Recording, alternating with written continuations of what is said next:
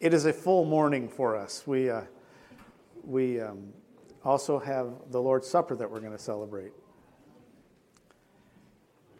But what a great morning where we gather and we sing God's praises. We hear about what God is doing through ministry and missions. And now we're going to look into the Lord's Word and then we're going to celebrate the Lord's Supper. It's a good day. It's a good day. Well, it is good to be back. Um, it was a good week for me down in Arizona, and the plan with mom and dad seems to be working, and they're doing well. And it was good to see the friends that I made over the last year. But the truth is, I am glad to be home. this is this is uh, I'm, I'm excited to be here with my brothers and sisters. Uh, Today we are going to pick up on the series back that's based on the history of the Ephesian church, and we're going to be looking at Acts 19 11 through 20. But before I read that, I would like us to go to the Lord in, in prayer. Heavenly Father, as we prepare to hear your word, we ask that you would speak to us. Holy Spirit, we ask that you would illumine our hearts and our minds, that you would have us hear what you would have us hear for your glory and for your honor. May the name of Jesus be lifted up. It's in his name that we pray. Amen. So I'm going to be reading from Acts chapter 19, verses 11, starting in verse 11. And God was doing extraordinary miracles by the hands of Paul, so that even handkerchiefs or aprons that had been touched that had touched his skin were carried away to the sick, and their diseases left them, and evil spirits came out of them. Then some of the itinerant Jewish exorcists undertook to invoke the name of the Lord Jesus over those who had evil spirits, saying, I adjure you by the Jesus whom Paul proclaims. Seven sons of a Jewish high priest named Sceva were doing this. But the evil spirit answered them Jesus I know, and Paul I recognize, but who are you? And the man in whom was the evil spirit leapt on them, mastered all of them, and overpowered them so that they fled out of the house naked and wounded. And this became known to all the residents of Ephesus, both Jews and Greeks, and fear fell upon them all, and the name of the Lord Jesus was extolled. Also, many of those who were now believers came, confessing and divulging their practices, and a number of those who had practiced magic arts brought their books together and burned them in the sight of all. And they counted the value of them and found it came to 50,000 pieces of silver. So the word of the Lord continued to increase and prevail mightily. This is the word of the Lord. Well, a little bit about Ephesus, which is going to be relevant for today's message and next week's message, and actually is very uh, remains a very big issue for the church that we'll be looking at. Basically, Ephesus was not a good place. It was a major city of commerce, one of the most important seaports of the time. One commentator called it one of the most modern cities of its time. It had an estimated population of 225,000 people, which was huge for its day, and it rivaled Alexander and Corinth and even Rome. Alexandria, excuse me. It had a uh, 25,000 person capacity uh, theater and a bunch of temples, such as the temple to the divine Julius Caesar, who had become a god now, and, and the goddess Roma. It had libraries, modern latrines, which was a big deal, beautiful houses and frescoes and huge baths. But the most important and prominent building in Ephesus was the temple to Artemis, or to Diana, as the Romans called her. She was the goddess of the hunt and of the wilderness, of animals, of vegetation, of childbirth, and catch this, of even of chastity. But she was really worshiped as the goddess of fertility. And this led to all kinds of sexual perversions that involved her followers having sex with temple prostitutes with the goal of receiving the blessing of the goddess. And the sexual perversion, this sexual perversion and promiscuity of this cult of Artemis spread into the normative culture of, of this city. The temple was also, uh, very little of it remains, had been a, a sacred site for a thousand years. And it served as the city's main bank, uh, which made the temple one of the major banking centers of the world, also. Basically, Ephesus was a very carnal, pagan, promiscuous, financially prominent, and sexually perverse place. And I'm not talking about New York or Seattle or Los Angeles.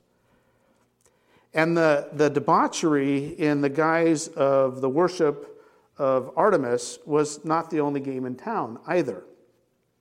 Ephesus was also well known for the adamant and abundant practice of witchcraft and magic and casting of spells for all kinds of things, from how to be successful or to get pregnant or how to win in gambling. And not surprisingly, it was also rampant with de- demonic activity, which led to a business opportunity for those who supposedly would use spells and exorcism, which usually involved calling on a supposedly more powerful god or demon to kick the unwanted demon out of a person. Jews were also involved in this mix of exorcism, but they knew, as followers of Yahweh, that anyone who put themselves forward as a God was a liar because there's only one God and his name is Yahweh.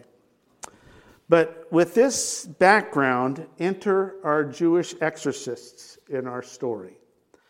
Now, whether or not they were well intended or whether they were charlatans isn't really clear.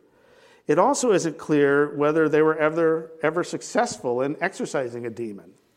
But they certainly tried, and they traveled around trying. These particular men were the son of a man who supposedly was a Jewish chief priest, which may or may not have been true since there isn't any specific reference to him in any Jewish literature other than this. Most scholars think that these men were of the Jewish priestly line and probably the son of a Jewish priest who had possibly served in the temple in Jerusalem at some point. And regardless of uh, whether it was true, um, these men were using their dad's prestige, legit or not, to enhance their resume as exorcists in this very busy market where there was plenty of work to do.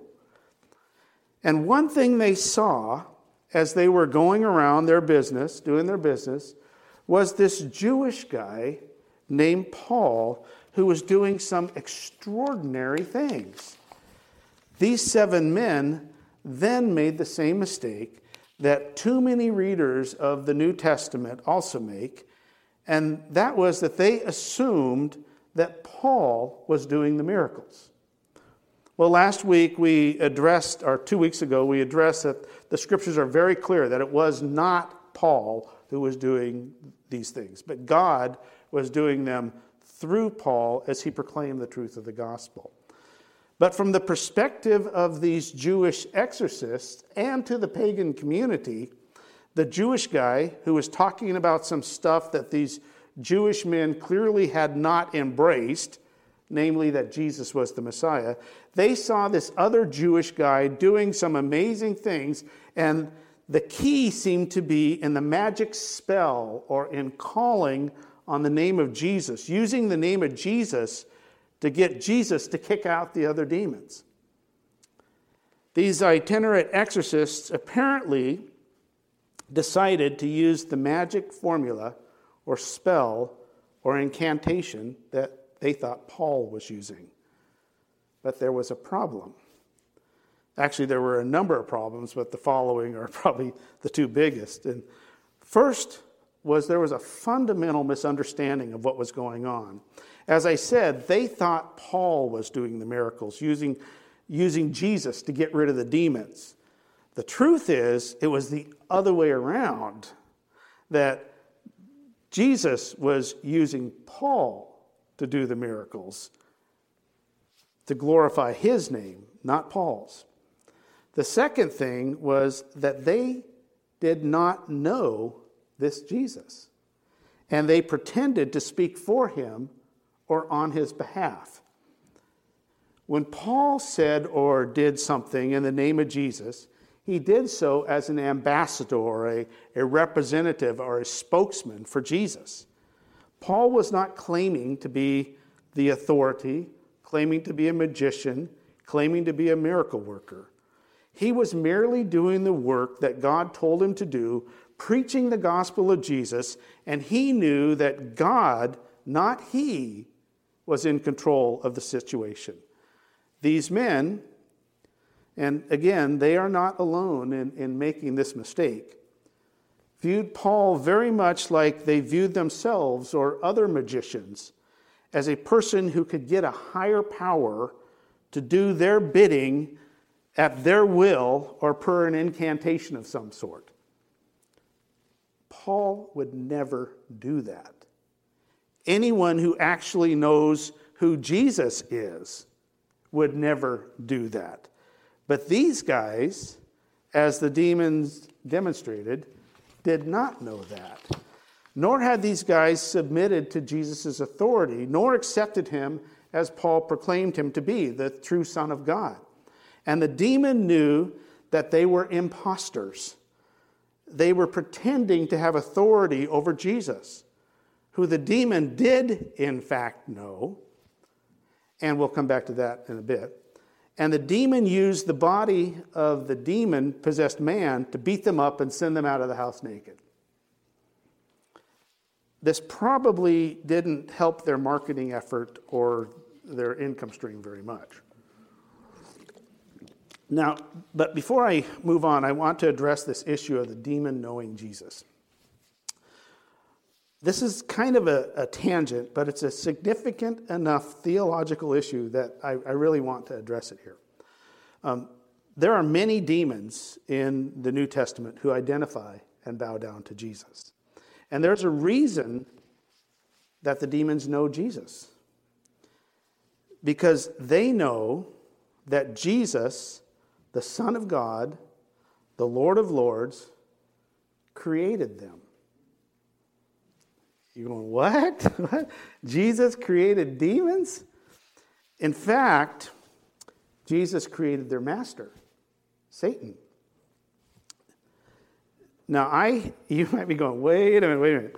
I am not saying that he created evil. I'm saying that the scriptures are very, very clear that Jesus created all things and nothing that was made was made apart from him. Satan and demons are things. And since nothing exists that God, Jesus in particular, did not create, that means he made them. But, and this is like a really, really important clarification Jesus did not create them in their current state any more than he created us in our current sinful state.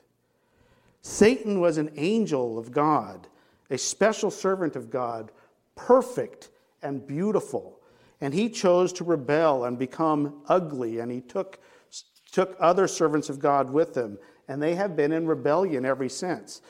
Eventually, Satan and his demons will be eternally bound in hell. In the time being, Satan and his demons are exercising their rebellion against their creator primarily by trying to influence God's paramount creation, humans, to stay joined with them in their rebellion.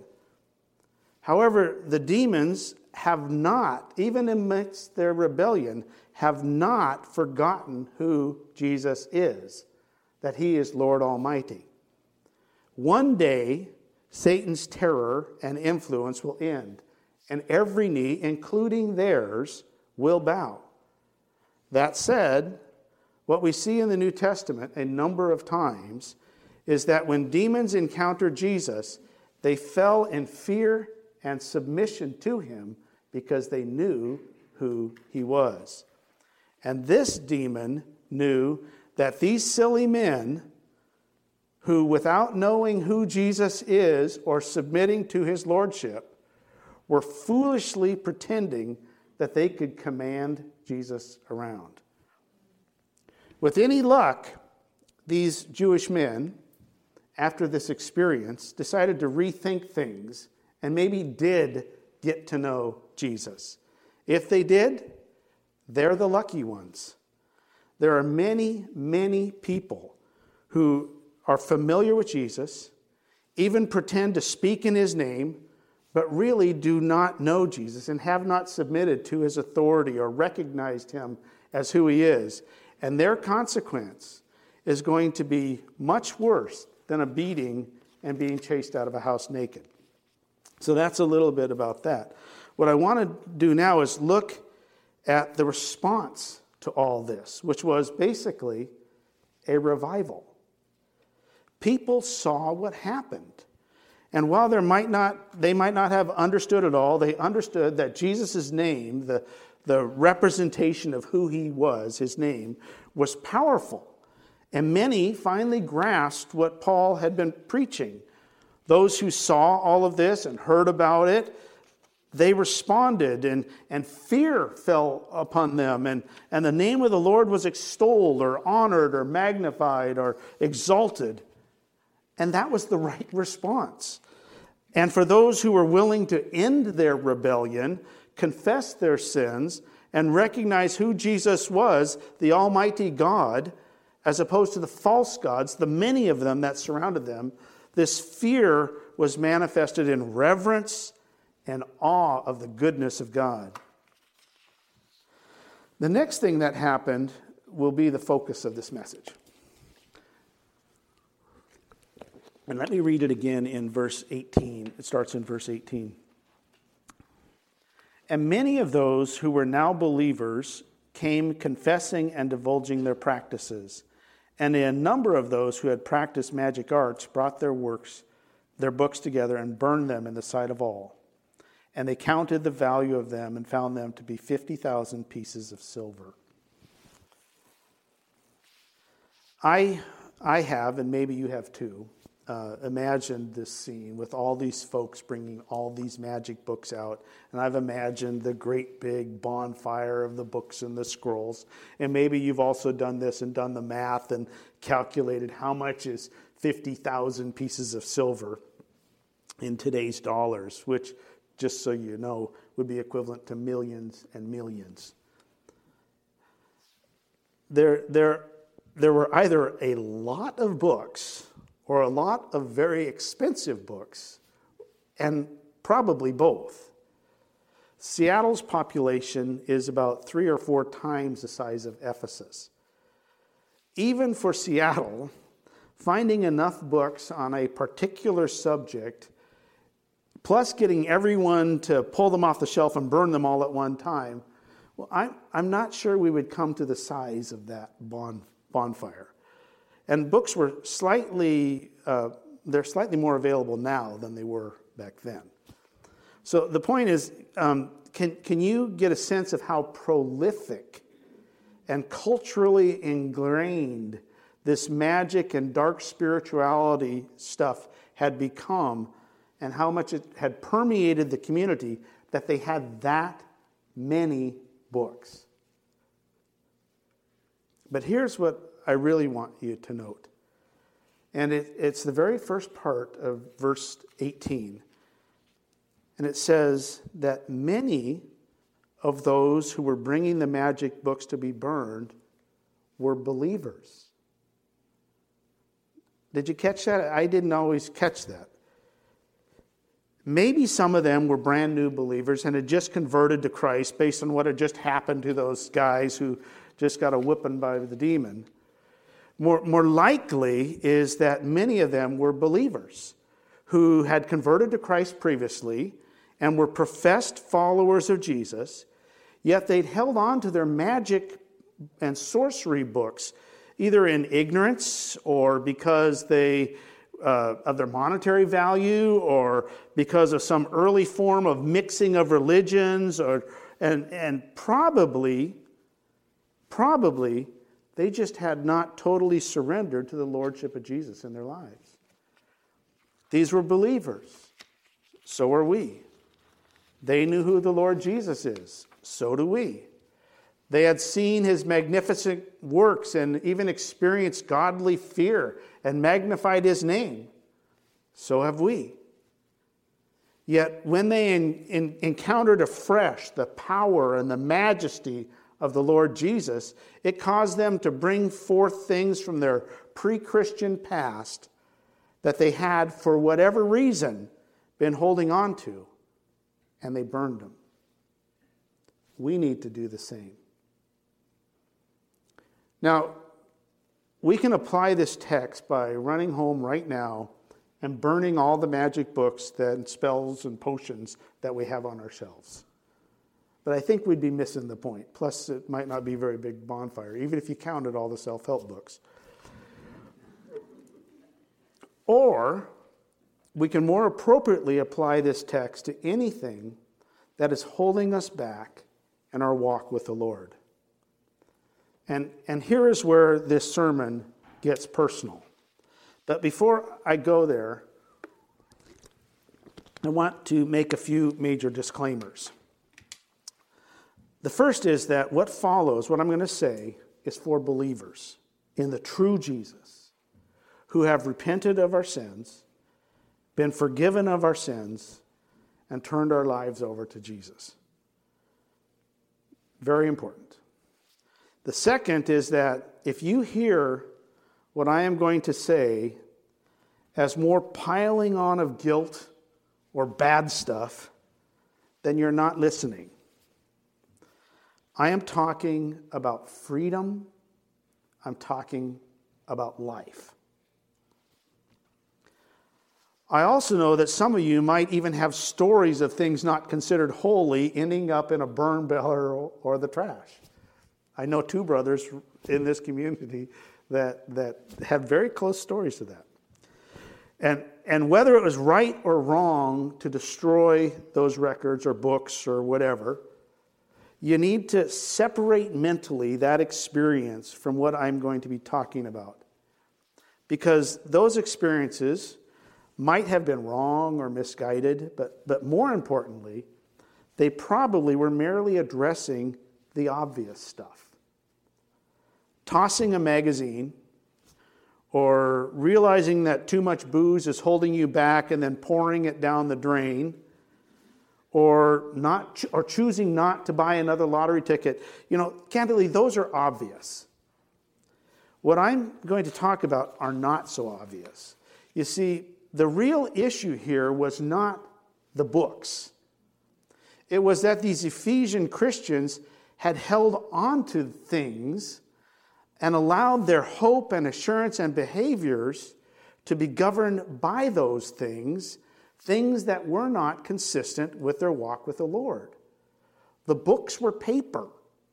The reason to hold the books was what brought death and held them back in bondage.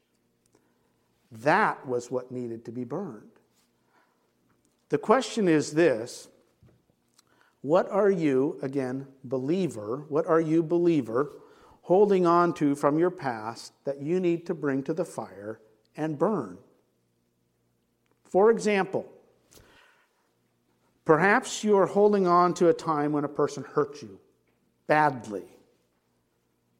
Candidly, regardless of how wrong it was or how bad it was, holding on to it is only holding you back and hindering your experience of the full life that Jesus has provided for you.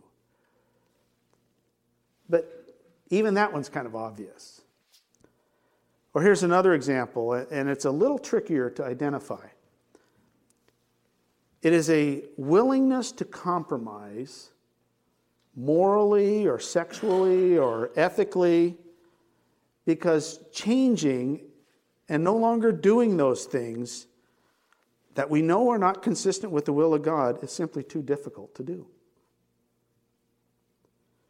It probably uh, wasn't easy for those folks who had spent millions of dollars on magic books in their very pagan culture where everyone was doing it and everyone believed that way. It wasn't easy for them to take their treasures and their spells, their spells to get well, their spells to be safe from bad things, their spells to have a child, their spells to be successful, things that they really believed would happen due to those books. It wasn't easy for them to go and toss those things in the fire. They were burning their culture, they were burning their past, they were burning their beliefs, and their, and their literal incantations for a better life. But this is true. Um, the more they accepted who Jesus was and what he had done, the more they transferred their hope to Jesus from a world of magic and selfishness and terrible fear, the easier it was for them. And the more joy they experienced as they watched the symbols of their past turn to ash. The same would be true for us. So, what behaviors in your current life, what things in your life and from your past life and culture are you still holding on to that you need to relinquish to the Lordship of Christ? My brothers and sisters, if, if you can think of anything, do two things. First, look squarely into the eyes of Jesus and remember who he is and what he has done. And we are going to be celebrating that in a few minutes. And second, head to the fire with that thing and toss it in. Freedom, liberty, relief, joy will happen if you do that. Now, now some examples that are a little less obvious. Uh, they, there's two of them, uh, and, and there's many more of these, but they're the lies of Satan that too many of us hold on to. The first one is related to Satan's lies about guilt. If you're packing around guilt related to a sin or a situation from the past that you have confessed to the Lord and asked for forgiveness for, you need to let that go and toss it in the fire. Yes, we are guilty. So was Paul when he said he was the worst of sinners. Yes, we were wrong in our actions, and according to the scriptures, we deserved the just judgment of God.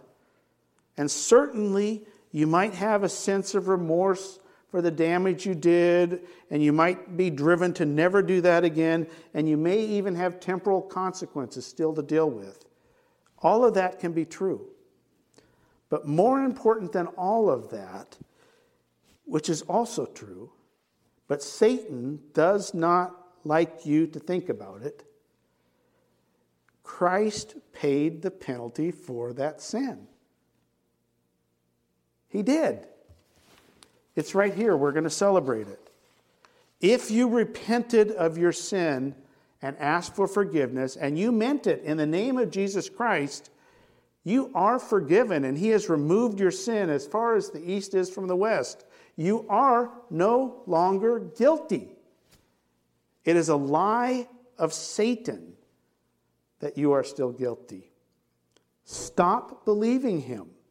You're packing around something that is only holding you back in your walk with Christ and knowing the fullness of life that He has for you.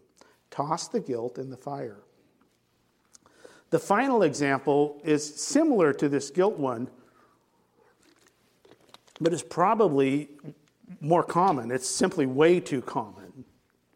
It is believing the lie of Satan, and it's a lie of Satan that you are not good enough. At least the way the evil one says it and gets you to believe it. One of Satan's most effective tactics, one as old as the Garden of Eden, involves twisting the truth or leaving out key points. This lie is an example. The truth is, we on our own are not good enough. Satan is 100% correct, and the scriptures entirely agree. Our own consciences will bear witness to this if we listen. But that being not good enough is apart from what is different, is separated by what Christ has done. And Satan knows this. Now, again, I'm, I'm talking to believers, someone who has repented of their sin and been born again. Satan only wants us to hear the not good enough part. And we hear it. And he wants us to forget about Christ's forgiveness part. And he will remind us over and over of this first part to the point that sometimes we just can't hear the second. And if you come from a very legalistic background or from a misguided Catholic background or some moralistic tyranny of some other sort, you, you might even continue to believe it and be allowing Satan to beat you over the head with this lie. But stop. Look squarely into the eyes of the Savior. See who He is and embrace what He has done. And remember that when you were born again, you were imputed with the very righteousness and perfection of Jesus. What you were before that, not good enough, is no longer relevant. And Satan knows this. If you are in Christ, you are good enough. In fact, in fact, you're perfect. When the Father looks at you, he sees the righteousness of Jesus and could not be more pleased. So, brothers and sisters, why do we hold on to this notion that we're not good enough? We need to toss that in the fire. Please understand that by addressing these less obvious things that need to be tossed in the fire, I'm not intending to downplay the more obvious ones, but just don't stop there. For your freedom, for your joy, root out those areas of life that you're holding on to and that you're not submitting to the Lord's guidance and, and direction, including those lies of Satan that you might be holding on to. These things need to go on the fire, and they need to become unretrievable ash, just like those books that were burned up. And this is what will happen if we do.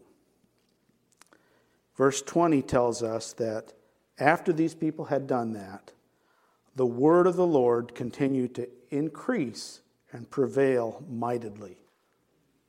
If we burn our stuff, the same will be true in our lives and in the world around us.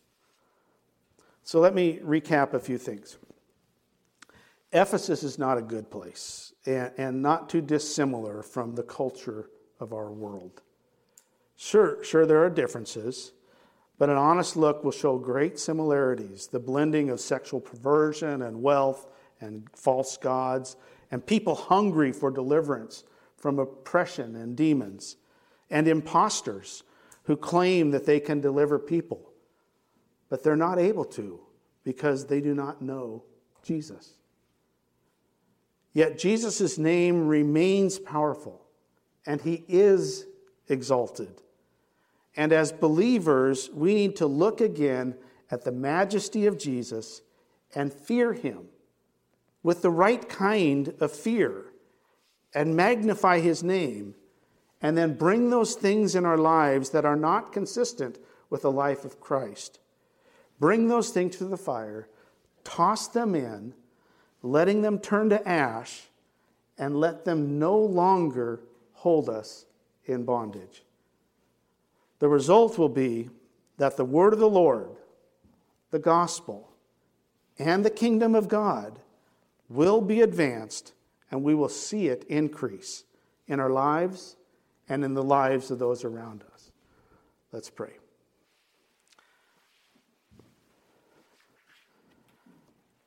Father, cause us to see Jesus, who you are, what you've done. Free us from these things that hold us in bondage. Give us the courage to dig deep and to throw them on the fire for your glory and your honor. In Jesus' name, amen.